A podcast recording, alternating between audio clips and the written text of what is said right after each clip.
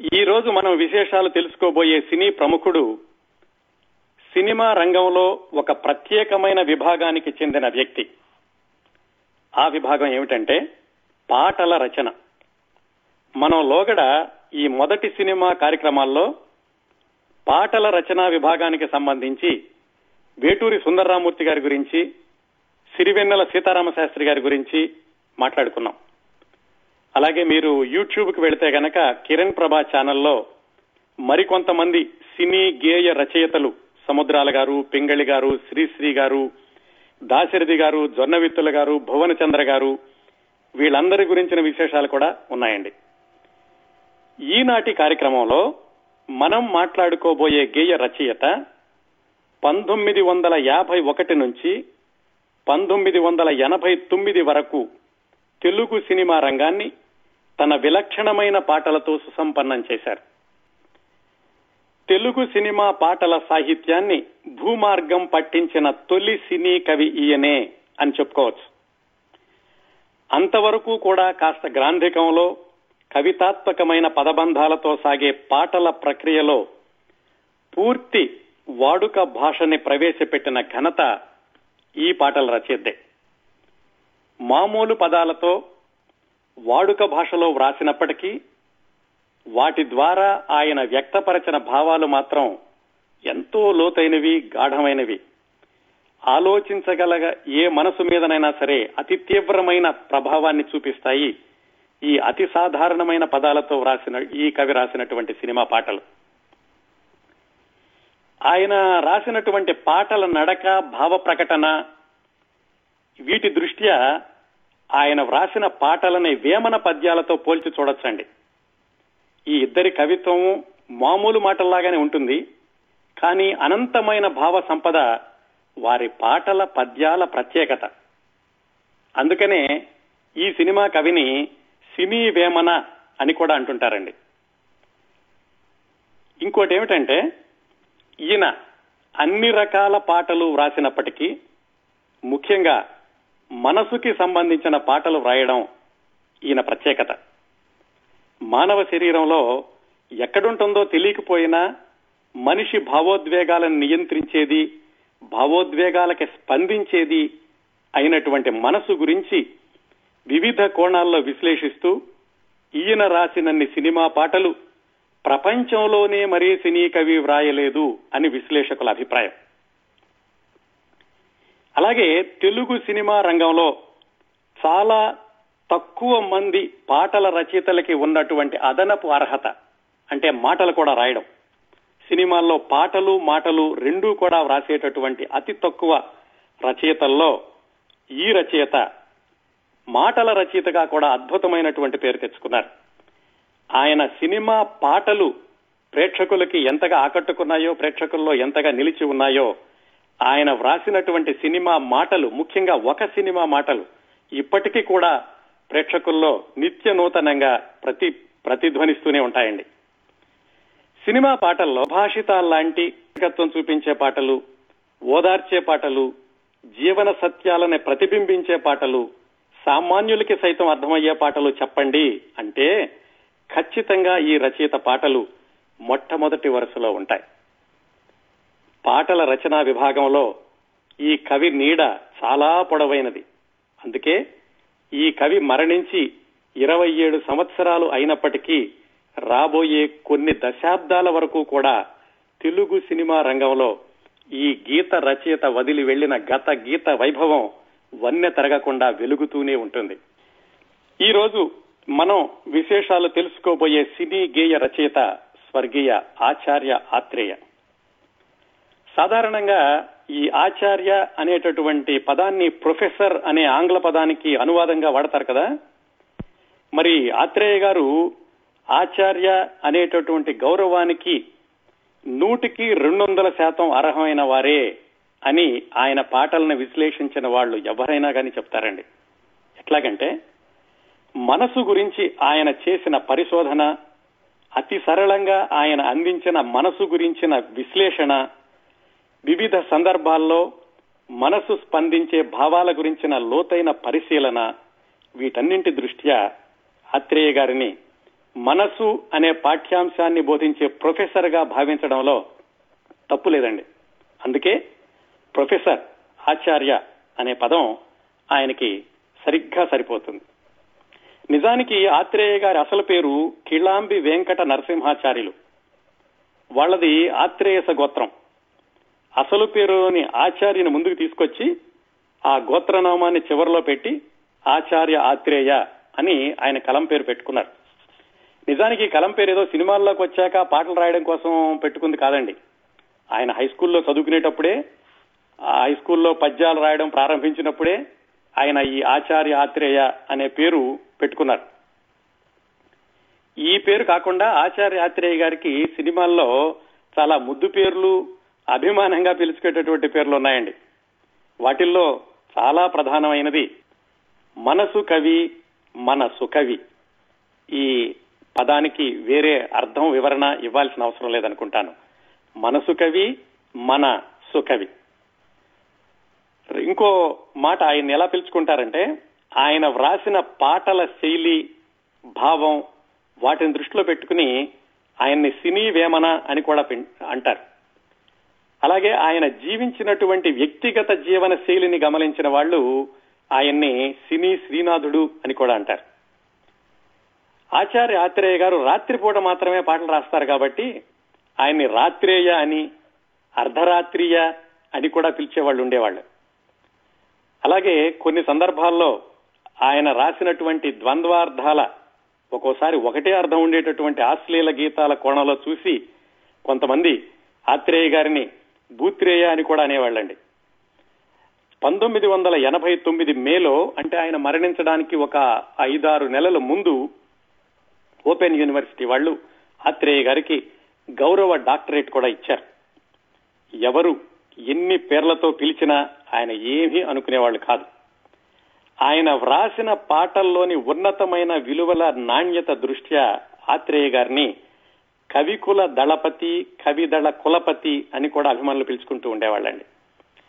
ఎవరు ఎలా పిలిచినా గాని అన్నింటినీ కూడా ఆయన సమానంగా స్వీకరించడమే కాకుండా అందరూ పిలిచే పేర్లకి తన వ్యవహార శైలి ఎలా సార్థకం చేకూరుస్తుంది అనే విషయాన్ని ఆయనే చాలాసార్లు స్పోర్టివ్గా చెప్పుకునేవాడు కిషోర్ కుమార్ గురించి మాట్లాడుకున్నప్పుడు ఆయన వ్యవహార శైలి గురించి ఎన్ని కథలు ఉన్నాయో అని కొన్ని ఉదాహరణలు చెప్పుకున్నాం కదా. ఆత్రేయ గారు పాటలు రాసే వ్యవహారం గురించి కూడా అన్ని కథలు ప్రచారంలో ఉన్నాయి. ఆత్రేయ గారితో చాలా దగ్గరగా పనిచేసిన వాళ్ళు చాలా చోట్ల వ్రాసినటువంటి కథలు ఇవన్నీ. ఆత్రేయ గారు రాసినటువంటి ఏ మనసు పాటని గుర్తు చేసుకున్నా మనసు తడి కాకుండా ఉండదు కళ్ళల్లో నీళ్ళు తొంగి చూడకుండా ఉండవు. అందుకే ఆయన్ని పాటలు రాసి ప్రేక్షకుల్ని ఏడిపిస్తారు అనేటటువంటి ప్రశంసతో పాటు పాటలు ఎప్పుడు వ్రాస్తారో చెప్పకుండా నిర్మాతల్ని ఏడిపిస్తారు అనేటటువంటి విమర్శ కూడా ఉంది. వ్రాసి ప్రేక్షకుల్ని వ్రాయకుండా నిర్మాతల్ని ఆత్రేయ గారు ఏడిపిస్తారు అనేటటువంటి విమర్శకి ఆయనే రెండు రకాల ముక్తాయింపులు ఇచ్చారు ఏమిటంటే మరి అలాంటి పాటలు వ్రాసేటప్పుడు నేనెంత ఏడుస్తానో మీకు ఎలా తెలుస్తుంది అని. అంటే ఎంత బాధపడుతూ ఎంత వేదన పడుతూ ఎంత మదన పడుతూ ఆ పాటలు రాస్తున్నానో మీకు ఎలా తెలుస్తుంది అనేది ఒక ముక్తాయింపు అయితే మరి ఇద్దరిని ఏడిపిస్తేనే కదండి డబ్బులు వచ్చేది ప్రేక్షకులను ఏడిపిస్తేనే సినిమాకి డబ్బులు వస్తాయి నిర్మాతలను ఏడిపిస్తేనే నాకు డబ్బులు ఇస్తున్నారు అని ఇంకో ముక్తాయింపు కూడా ఇచ్చేవాళ్ళు ఆయన మీద వచ్చినటువంటి విమర్శకి సమాధానం చెప్తూ. ఇలాంటి సంఘటనలు చాలా మాట్లాడుకుందామండి మా తర్వాత కార్యక్రమంలో. జీవితంలో రకరకాల వైరాగ్యాలు ఉంటాయి ఉదాహరణకి శ్మశాన వైరాగ్యం. ఎప్పుడైనా శ్మశానానికి వెళితే జీవితం మీద విరక్తి పుట్టడమే కాకుండా ఇంతే కదా జీవితం అంటే? జీవితంలో ఎంత సాధించినా కదా ఇంతే కదా? అనేటటువంటి భావాలు రావడాన్ని శ్మశాన వైరాగ్యం అంటారు. అలాగే ప్రసూతి వైరాగ్యం అని ఇంకో రకం వైరాగ్యం ఉంది. తల్లి అనుకుంటూ ఉంటుందట అన్ని నొప్పులు పడ్డాక మళ్ళా జీవితంలో నేను మరణి మరణి మరణానికి దగ్గరగా వెళ్ళి ఇంకో జీవికి నేను ప్రాణాన్ని పోస్తున్నాను ఇలాంటి బాధ మళ్ళీ పడగలనా అని ఒక రకమైన వైరాగ్యంలోకి వెళుతుందట తల్లి కొన్ని సందర్భాల్లో. ఎందుకు చెప్పానంటే ఈ శ్మశాన వైరాగ్యం ప్రసూతి వైరాగ్యం లాగా సినిమాల్లో ఉన్నటువంటి నిర్మాత దర్శకులు అసిస్టెంట్ డైరెక్టర్లు వీళ్ళందరికీ కూడా ఆత్రేయ వైరాగ్యం అనేటటువంటి ఒక వైరాగ్యం ఉండేదట ఆయనతో పాటలు రాయించుకునేటప్పుడు. ఎలాగంటే ఆయన పాటలు మాటలు వ్రాయడానికి పెట్టుకున్నప్పుడు ఆయనతో పాట తెప్పించుకోవడానికి కానీ మాటలు పూర్తి చేయించుకోవడానికి కానీ ఎన్నిసార్లు తిరిగేవాళ్ళంటే ఆ నిర్మాతలు దర్శకులు అసిస్టెంట్ డైరెక్టర్లు మళ్ళీ ఎప్పుడూ ఆత్రేయ గారి దగ్గరికి రాకూడదు మళ్ళా ఎప్పుడూ ఆత్రేయ గారితో రాయించుకోకూడదు అనుకునేవాళ్ళట. కానీ సినిమా విడుదలై అది విజయవంతం అయ్యాక మళ్ళీ ఆత్రేయ గారి దగ్గరికే వెళ్ళేవాళ్ళు అదిగో ఆ దశ ఉంది చూసారా ఆత్రేయ గారి దగ్గరికి మళ్ళీ ఎప్పకూ ఎప్పుడు వెళ్ళకూడదు అనుకునేటటువంటి దశ. దాన్ని ఆత్రేయ వైరాగ్యం అని చాలా సరదాగా ఆరుద్ర గారు రాశారు ఒక చోట. అడుగడుగునా ఇబ్బంది పెడుతున్నప్పటికీ ఆఖరికి అద్భుతంగా రాస్తారండి అనేది ఆ ఆత్రేయ వైరాగ్యానికి కొసమెరుపుగా అందరూ అనుకున్నటువంటి ప్రశంస. ఆచార్య ఆత్రేయ గారు ముప్పై ఎనిమిది సంవత్సరాల సినీ జీవితంలో పద్నాలుగు వందల పాటలు రాశారండి. అయితే మిగతా కవులు చెప్పుకునేటటువంటి సంఖ్య దృష్ట్యా ఇది తక్కువే అనిపించవచ్చు ఎందుకంటే దాదాపు నలభై సంవత్సరాలు కదా ఆయన పాటలు రాసింది. కాకపోతే ఆయన రాసినటువంటి పాటల్లో విజయవంతమైన పాటల శాతం ఎక్కువ. అందుకనే ఆయన కొన్ని వేల పాటలు రాసినటువంటి భావాన్ని ప్రభావాన్ని ప్రేక్షకుల్లో కలిగించగలిగారు. జీవితంలో ఏ మనిషికైనా కానీ ఎదురుపడేటటువంటి చాలా సందర్భాల్లో ఓదార్పుని ఇచ్చి అలాగే ఓదార్పునివ్వడమే కాకుండా ఒక విధమైనటువంటి మార్గదర్శకాన్ని కూడా చూపించేటటువంటి పాటలు వ్రాయడం ఆత్రేయ గారి యొక్క ప్రత్యేకమైన శైలి. ఎవరైనా చాలా బాధల్లో ఉన్నప్పుడు వాళ్ళని ఓదార్చడానికి వాళ్ళని బాధల్లోంచి బయటకు తీసుకురావడానికి రెండు దశలు ఉంటాయటండి మొదటిది ఏమిటంటే నీ బాధ నేను అర్థం చేసుకున్నాను అని చెప్పడం. రెండోది ఆ బాధలో నుంచి ఆ వేదనలో నుంచి బయటకు తీసుకురావడానికి మనం చేసేటటువంటి ప్రయత్నాలు. ఆత్రేయ గారి పాటలు ఆ రెండు పనులు చేస్తాయి. ఎవరైనా కానీ భగ్న ప్రేమలో కానీ విషాదంలో కానీ ఉన్నప్పుడు వాళ్ళు పడేటటువంటి బాధ సమంజసమైందే అని కొన్ని పాటలు చెప్తే కొన్ని పాటలు వాటిల్లో నుంచి ఎలా బయటకు రావాలో చెబుతాయి. ఆత్రేయ గారి విశేషాలు తెలుసుకోవాలంటే ఆత్రేయ గారి పాటల ఆ మచ్చుకైనా కొన్నైనా కానీ చూడకుండా మనం ఆత్రేయ గారి జీవిత విశేషాల్లోకి వెళ్ళలేమండి. ఎందుకంటే ఆత్రేయ అనగానే వెంటనే గుర్తొచ్చేటటువంటి పాటలు బోలెడని ఉంటాయి. ఇదిగో ఇలాగ ఓదార్చే పాటలు మనతో కలిసి ప్రయాణించే పాటలు మనల్ని అర్థం చేసుకున్నటువంటి పాటలు. మత్సుకి కొన్ని చూసి ఆ తర్వాత ఆత్రేయ గారి జీవిత విశేషాల్లోకి వెళదాం. అన్నిటికంటే చాలా ప్రసిద్ధమైనది. ముందే చెప్పుకున్నాం కదా ఆత్రేయ గారు చాలా మామూలు మాటలతో మనం మాట్లాడుకునేటటువంటి మాటలనే పాటల రూపంలో రాస్తారు. కానీ అందులో ఆయన ఒదిగేటటువంటి భావం అది సామాన్యులకు కాదు. మహామహా కావ్యాలు రాసిన వాళ్ళకి తట్టేటటువంటి భావాన్ని ఈయన అతి సామాన్యమైన పదాల్లో రాస్తారు. ప్రేమనగర్ సినిమాలో ఒకరికిస్తే మరలి రాదు ఓడిపోతే మరచిపోదు గాయమైతే మాసిపోదు పగిలిపోతే అతుకుపడదు. మనసు గురించి ఇంత చిన్నగా ఇంత స్పష్టంగా ఇంత సరళంగా ఇంత సూటిగా ఇంత గాఢంగా ఇంకే కవి వ్రాయలేరు అంటే కొంచెం అతిశయోక్తిగా ఉంటుంది కానీ ఆత్రేయ గారి శైలిని గమనిస్తే అది నిజమే అంటామండి. అలాగే మనసు గురించి ఆయన గుప్పెడు మనసు అనేటటువంటి సినిమాలో రాశారు. ఊహల ఉయ్యాలవే మనసా మాయల దయ్యానివే లేనిది కోరేవు ఉన్నది వదిలేవు ఒక పొరపాటుకు యుగములు వగచేవు. ఒక చిన్న తప్పు చేస్తే చాలు మనసు ఎంత బాధపడుతుంది తర్వాత ఒక్కొక్కసారి ఆ తప్పుకి జీవితంలో కలిగి- కలిగేటటువంటి మలుపులు ఆ మెరుపుల మరకలు వాటికి మనసు ఎంత బాధపడుతుందో చెప్తూ ఒక పొరపాటుకు యుగములు పొగిలేవు అని రాశారు. అలాగే మురళీకృష్ణ అనే సినిమాలో ప్రేమించిన వాళ్ళు విడిపోయినప్పుడు ఒకళ్ళకొకళ్ళు ఎలా ఉండాలి అని చెప్తూ వలచుట తెలిసిన నా మనసునకు మరచుట మాత్రం తెలియనిదా? మనసిచ్చినదే నిజమైతే మన్నించుటయే రుజువు కదా? నిజంగా మనసిచ్చి ఉంటే కనుక క్షమించడం అనేది దానికి రుజువు అంతేగాని పగ ద్వేషం కాదు అనే దాన్ని అన్యాపదేశంగా చెబుతూ ఆత్రేయ గారు చెప్పారు. చూడండి ఇంత తేలిగ్గా ఇంత మామూలుగా మన మనసు దగ్గరకు వచ్చి మన పక్కన కూర్చుని ఎవరో ఒక హితుడు సన్నిహితుడు చెప్తున్నట్లుగా ఉంటాయి కదా ఈ పాటలన్నీ. నేను కన్ను నీదని వేలు నీదని పొడుచుకుంటే రాదా రక్తం రక్తమెంతగా ధారపోసినా దొరుకుతుందా మళ్ళీ హృదయం? అది సెక్రటరీలో రాశారు. అలాగే మనసు వయసు ఈ రెండింటినీ పోలుస్తూ ఆయన అగ్నిపూలు అనేటటువంటి సినిమాలో ఒక పాట రాశారు. వయసు కోతి వంటిది మనసు కొమ్మ వంటిది. ఊపేసిపోతుంది మొదటిది ఆ ఊపు మరువనంటుంది రెండవది. ఈ మ- వయసు కోతి లాంటిది. ఆ వయసు మనసుని ఊపేసి వయసు వెళ్ళిపోతుంది. కానీ మనసు మాత్రం ఆ ఊపిని మర్చిపోలేదు. కోతి ఎలాగైతే గనక కొమ్మని ఊపేసి వెళ్ళిపోతే కొమ్మ అలా ఊగుతూనే ఉంటుందో మనసు అలా ఊగుతూనే ఉంటుంది వయసు చేసినటువంటి ఇంద్రజాలానికి. అంత అంత సంక్లిష్టమైనటువంటి భావాన్ని అతి చిన్న పదాలతో పొదిగారు ఆయన. అలాగే ఆయన రాసినటువంటి ఇంకా చాలా చెప్పుకోవచ్చండి. మనం తర్వాత కార్యక్రమంలో చాలా పాటలు గుర్తు చేసుకుందాం. విభాగాల వారీగా ఆయన రాసినటువంటి పాటలు.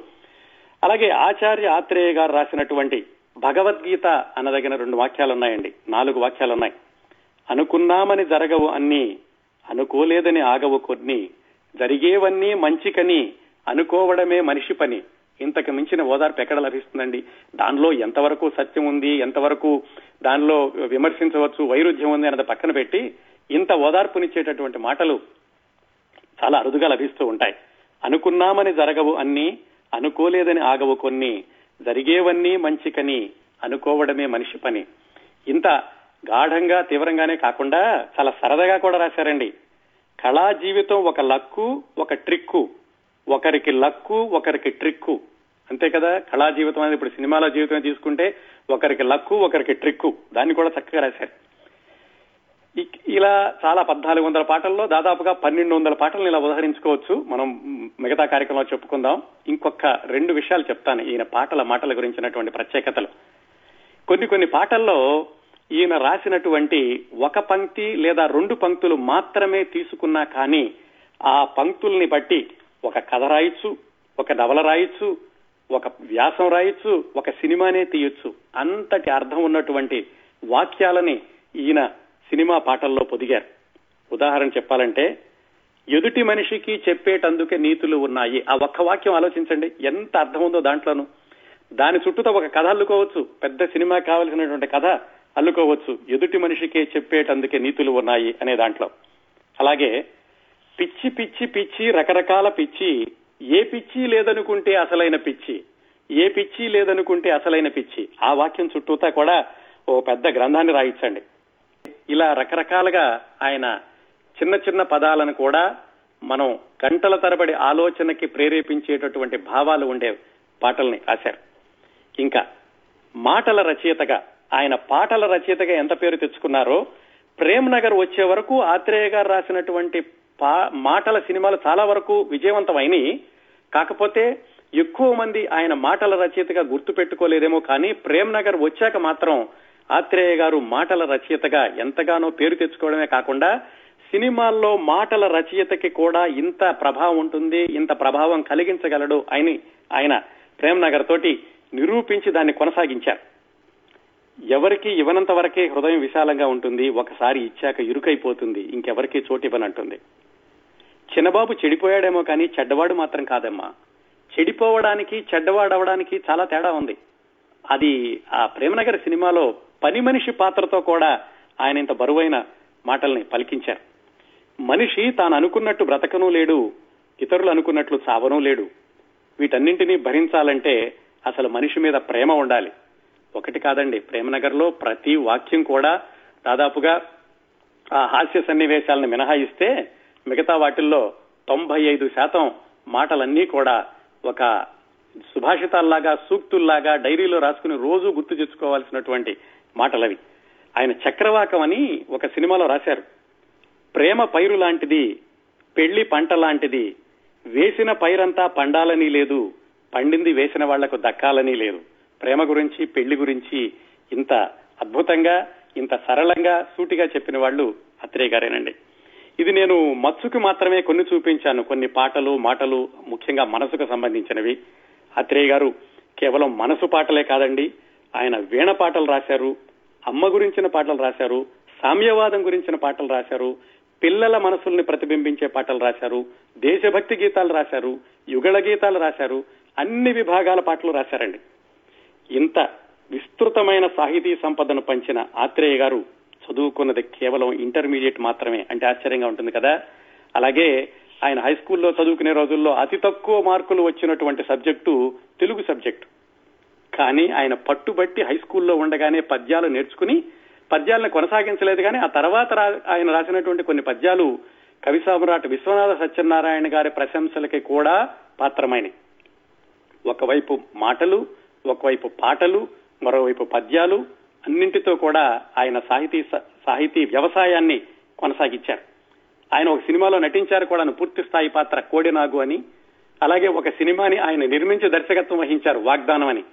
ఆయన నిర్మించి దర్శకత్వం వహించడమే కాకుండా ఆ సినిమాలో కొత్త పాటల రచయితకి అవకాశం కూడా ఇచ్చారు దాశరథి గారికి. ఇన్ని విశేషాలు ఉన్నాయండి ఆత్రేయ గారి యొక్క సినీ జీవితంలోనూ. ఆయన ప్రత్యేకతల గురించి మాట్లాడుకోవాలంటే. ఆత్రేయ గారి బాల్యం జీవితంలో ఆయన ఎదురు చూసినటువంటి ఎత్తుపల్లాలు నాటక రచయితగా ఆయన ఎదిగినటువంటి వయనం సినీ రంగ ప్రవేశం సినిమా రంగ ప్రయాణం ఈ విశేషాలన్నీ మనం ఈ వారం వచ్చే వారం కూడా మాట్లాడుకుందాం. ఆ విశేషాల్లోకి వెళ్ళబోయే ముందు ముఖ్యంగా నేను ఈ కార్యక్రమాన్ని రూపొందించడానికి వివిధ వ్యక్తులతో మాట్లాడడం జరిగిందండి. ముందుగా వాళ్ళకి ఒకసారి కృతజ్ఞతలు చెప్పాక మిగతా కార్యక్రమంలోకి వెళదాం. ఆచార్య ఆత్రేయ గారి గురించి చాలా వ్యాసాలు వచ్చినాయి పుస్తకాలు వచ్చినాయి అలాగే అప్పట్లో వచ్చినటువంటి సినిమా పత్రికల్లో ఇంటర్వ్యూలు వచ్చినాయి వీటన్నింటినీ కూడా సమీక్షించి సమీకరించి గొల్లపూడి మారుతీరావు గారు సంవత్సరం క్రిందటో రెండు సంవత్సరాల క్రిందటో ఆత్రేయ సాహిత్యాన్ని ఒక పుస్తకం రాశారండి. దాంట్లో ఆయన చాలా అంశాలని పరిశోధించి రాసినటువంటి పుస్తకం. అయినా కానీ కొన్ని సందేహాలు వచ్చినప్పుడు గొల్లపూడి మారుతీరావు గారికి ఫోన్ చేసి ఆయనతోటి నా సందేహాలని వివరణలు తీసుకోవడం జరిగింది. అలాగే ఆచార్య ఆత్రేయ గారితో సన్నిహితంగా పనిచేసినటువంటి రీసెర్చ్ స్కాలర్ అలాగే లెక్చరర్ ఆయన ఇప్పుడు రిటైర్డ్ లెక్చరర్ అమలాపురంలో ఉంటారు పైడిపాల గారని. ఆయన దాదాపుగా పంతొమ్మిది వందల ఎనభైవ దశాబ్దం అంతా కూడా ఆత్రేయ గారితో చాలా దగ్గరగా ఉండడమే కాకుండా ఆయన గురించి సాధికారికంగా చెప్పగలిగిన మనిషి పైడిపాల గారు. ఆయనతో కూడా ఒక గంట సేపు మాట్లాడి కొన్ని వివరణలు తీసుకోవడం జరిగింది. అలాగే మూడో వ్యక్తి ఆత్రేయ గారిని చాలా సార్లు ఇంటర్వ్యూ చేసినటువంటి పాత్రికేయుడు వడ్డూరి కేశవరావు గారు. ఆయన ఆంధ్రప్రభలో పనిచేసే వాళ్ళ ఆ సందర్భంలో ఆయన ఆత్రేయ గారిని ఇంటర్వ్యూ చేశారు. ఆయనతో కూడా మాట్లాడి మరికొంత సమాచారం సేకరించడం జరిగింది.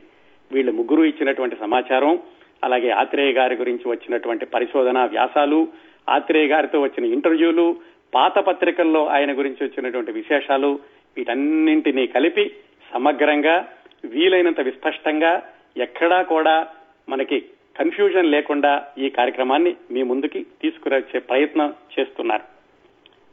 ఆత్రేయ గారి గురించి తెలుసుకోవాలంటే వారి కుటుంబం గురించి తెలుసుకోవడానికి మనం నెల్లూరు జిల్లాలో సూళ్ళూరుపేట దగ్గరికి వెళ్ళాలండి. సూళ్ళూరుపేట తాలూకాలో మంగళంపాడు అనే ఒక ఊరుంది. ఆ ఊరికి రెండు కిలోమీటర్లో ఇంకా దగ్గరగానో ఉత్సూరు అని ఇంకొక ఊరుంది. ఆ ఉత్సూరు అనేది ఆచార్య ఆత్రేయ గారి తండ్రులు తాతల యొక్క స్వగ్రామం. వాళ్ళ తాత ముత్తాతలకి ఆ ఉత్సూరు చుట్టుపక్కల కొన్ని వందల ఎకరాలు వ్యవసాయ భూమి ఉండేది. వాళ్ళ తాతగారికి కూడా వ్యవసాయ చేస్తూ ఉండేవాళ్ళు వాళ్ళ తాతగారి పేరు కక్కయ్య గారు. ఆ కక్కయ్య గారి ఇంకా తాత ముత్తాతలకి అంటే దాదాపు పదహారు వందల పదిహేడు వందల ఆ సంవత్సరాల్లో ఆ భూములన్నింటినీ కూడా వెంకటగిరి జమీందారులు ఈ ఆత్రేయ గారి తాత ముత్తాతలకి ఈనాముగా ఇచ్చారు అని చెబుతూ ఉంటారు.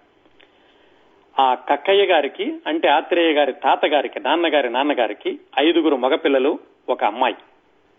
ఆ ఐదుగురు మగపిల్లల్లో చిన్న అబ్బాయి పేరు వెంకట కృష్ణమాచార్యులు ఆ వెంకట కృష్ణమాచార్యులు గారి భార్య పేరు సీతమ్మ. ఈ వెంకట కృష్ణమాచార్యులు సీతమ్మ వీళ్ళిద్దరి యొక్క పెద్ద అబ్బాయి. మనం మాట్లాడుకుంటున్నటువంటి ఆచార్య ఆత్రేయ కిలాంబి వెంకట నరసింహాచార్యులు. ఆచార్య ఆత్రేయ గారు మనం వెంకట నరసింహాచార్యులు అనుకుంటే అనేకంటే కూడా మనం ఆత్రేయ గారనే మాట్లాడుకుందామండి. ఆచార్య ఆత్రేయ గారు మే ఏడు పంతొమ్మిది వందల ఇరవై ఒకటిన పుట్టారు. అదే విశ్వకవి రవీంద్రనాథ్ ఠాగూర్ పుట్టినరోజు కూడాను మే ఏడో తారీఖు. ఆ తర్వాత ఎవరు అడిగితే ఏమండి ఆత్రేయ గారు మీరు సరిగ్గా విశ్వకవి రవీంద్రనాథ్ ఠాగూర్ పుట్టినరోజునే పుట్టారంటే అవునయ్యా నేను కావాలని ఆ రోజు చూసుకుని పుట్టాను అని చమత్కారంగా చెప్తూ ఉండేవాళ్ళట.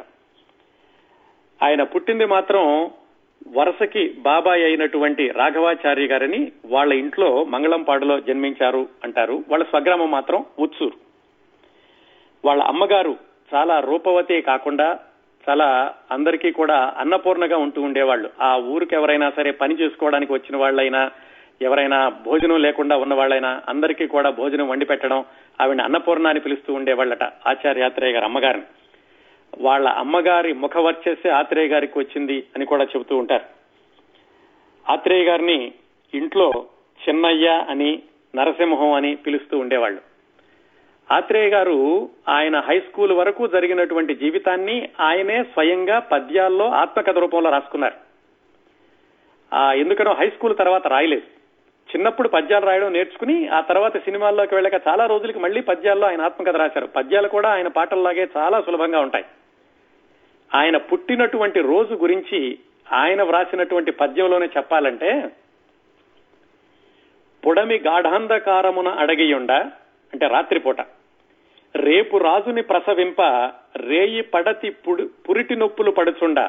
రేపు అనే రాజును ప్రసవించడానికి రాత్రి అనేటటువంటి అమ్మాయి పురిటి నొప్పులు పడుతూ ఉండగా అంటే రాత్రిపూట అని భూతగణము చెలగి చెలరేగి తిరుగు నిశీధమందు చైత్ర మాసాన అమవసన్ జన్మతార భరణిగా ధనుర్లగ్నాన ధరణికొక్క క్రొత్త జీవుడు వచ్చే నిమిత్తమేమో.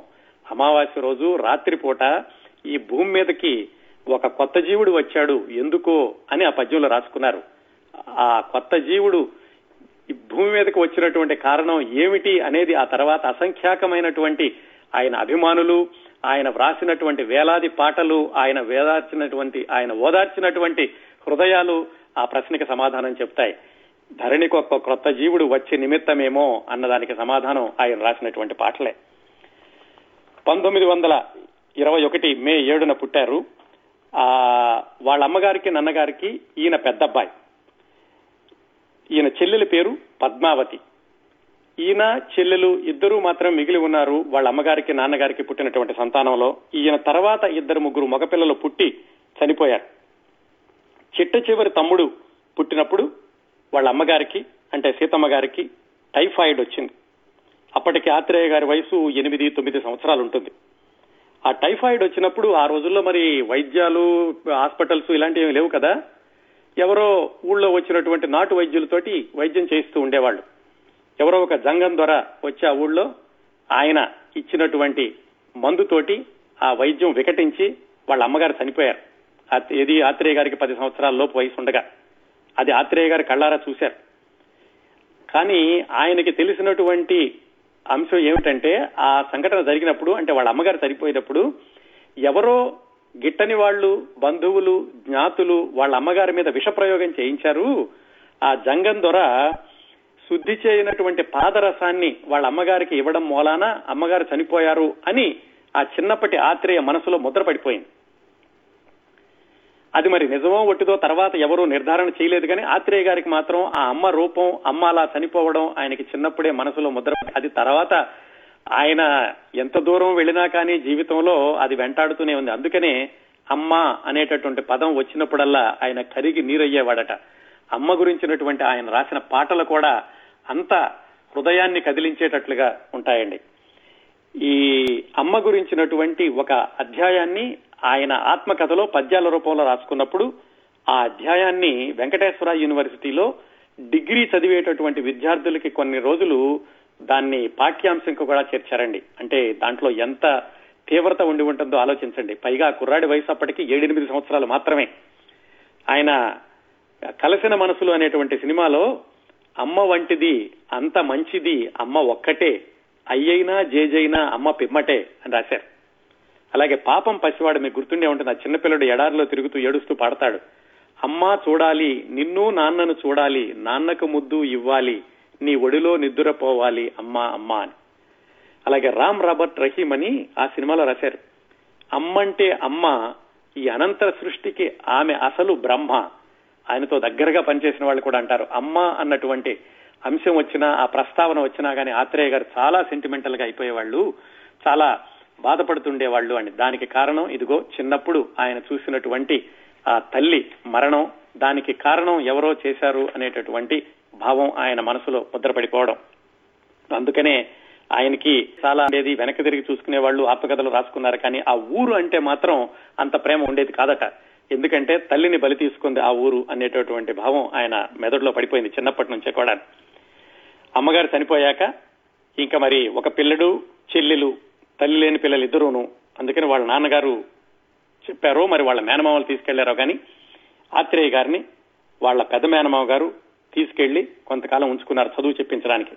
ఆయన పేరు శ్రీనివాస వరదాచార్యులు.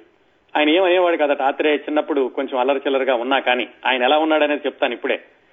ఆ తర్వాత వాళ్ళ అమ్మగారు చనిపోయాక కొద్ది రోజులు వాళ్ళ పెద్ద మేనమామ గారి దగ్గర ఉండి ఆ తర్వాత చిత్తూరులో మ్యాజిస్ట్రేట్గా పనిచేస్తున్న చిన్న మానమామ ఈయుణ్ణి జగన్నాథాచార్యులు అని ఆయన దగ్గరికి వెళ్ళాడు. ఆయన తీసుకెళ్ళారు ఈ పిల్లాడిని పిల్లాడిని దగ్గర పెట్టుకుని చదివిద్దాం అనుకుని చిత్తూరులో. చిన్నప్పుడు ఆత్రేయ గారు స్కూల్కి వెళ్ళడం అంటే ఇష్టం ఉండేది కాదు. ఎలా స్కూల్ ఎగ్గొట్టాలని చూస్తూ ఉండేవాడు. అలాగే ఆయన అల్లరి పనులు కూడా చాలా చేసేవాడు. ఎంతసేపు చదువు మీద ధ్యాస ఉండేది కాదు నాటకాల మీద ధ్యాస ఉండేది. నాటకాల మీద ఆయనకి ఆసక్తి రావడానికి ఒక కారణం బహుశా మేనమామ గారే అని చెప్పుకోవచ్చు. ఎందుకంటే ఆ జగన్నాథాచార్యులు గారు అనేటటువంటి ఆత్రేయ గారు చిన్న మేనమామ గారు నాటకాలు కూడా వేస్తూ ఉండేవాళ్ళు. పైగా చిత్తూరు. అక్కడ రామ విలాస సభ అని ఉండేది నాటకాలు వేయడానికి. అలాగే చిత్తూరు నాగయ్య గారు కూడా వీళ్ళ మేనమామ గారికి చాలా దగ్గరి మిత్రుడట. ఆ జగన్నాథాచార్యులు గారు నాటకం వేయడమే కాకుండా ఆయన నాటకం కూడా రాసేవాడు ఆయన రాసినటువంటి ఒక నాటకం పేరు మాలలు మనుషులే. అప్పట్లో అగ్రవర్ణానికి చెందిన వాళ్ళు అయినప్పటికీ కూడా ఇంట్లో అభ్యుదయ భావాలు ఉండేవి అనడానికి ఇదిగో వాళ్ళ మేనమామ గారు రాసినటువంటి నాటకమే ఉదాహరణ. ఇవన్నీ కూడా ఆత్రేయ గారి మీద ప్రభావం చూపించినాయి అందుకనే ఆయన రాసినటువంటి మొట్టమొదటి రచనలు అభ్యుదయ భావాలతో కూడుకున్నవి. ఆ తర్వాత మనసులోకి ఇలా వేదనలోకి వచ్చారు. కానీ మొట్టమొదట్లో ఆయన రాసిన నాటకాలన్నింటిలో కూడా అభ్యుదయ భావాలు ఉండేవి.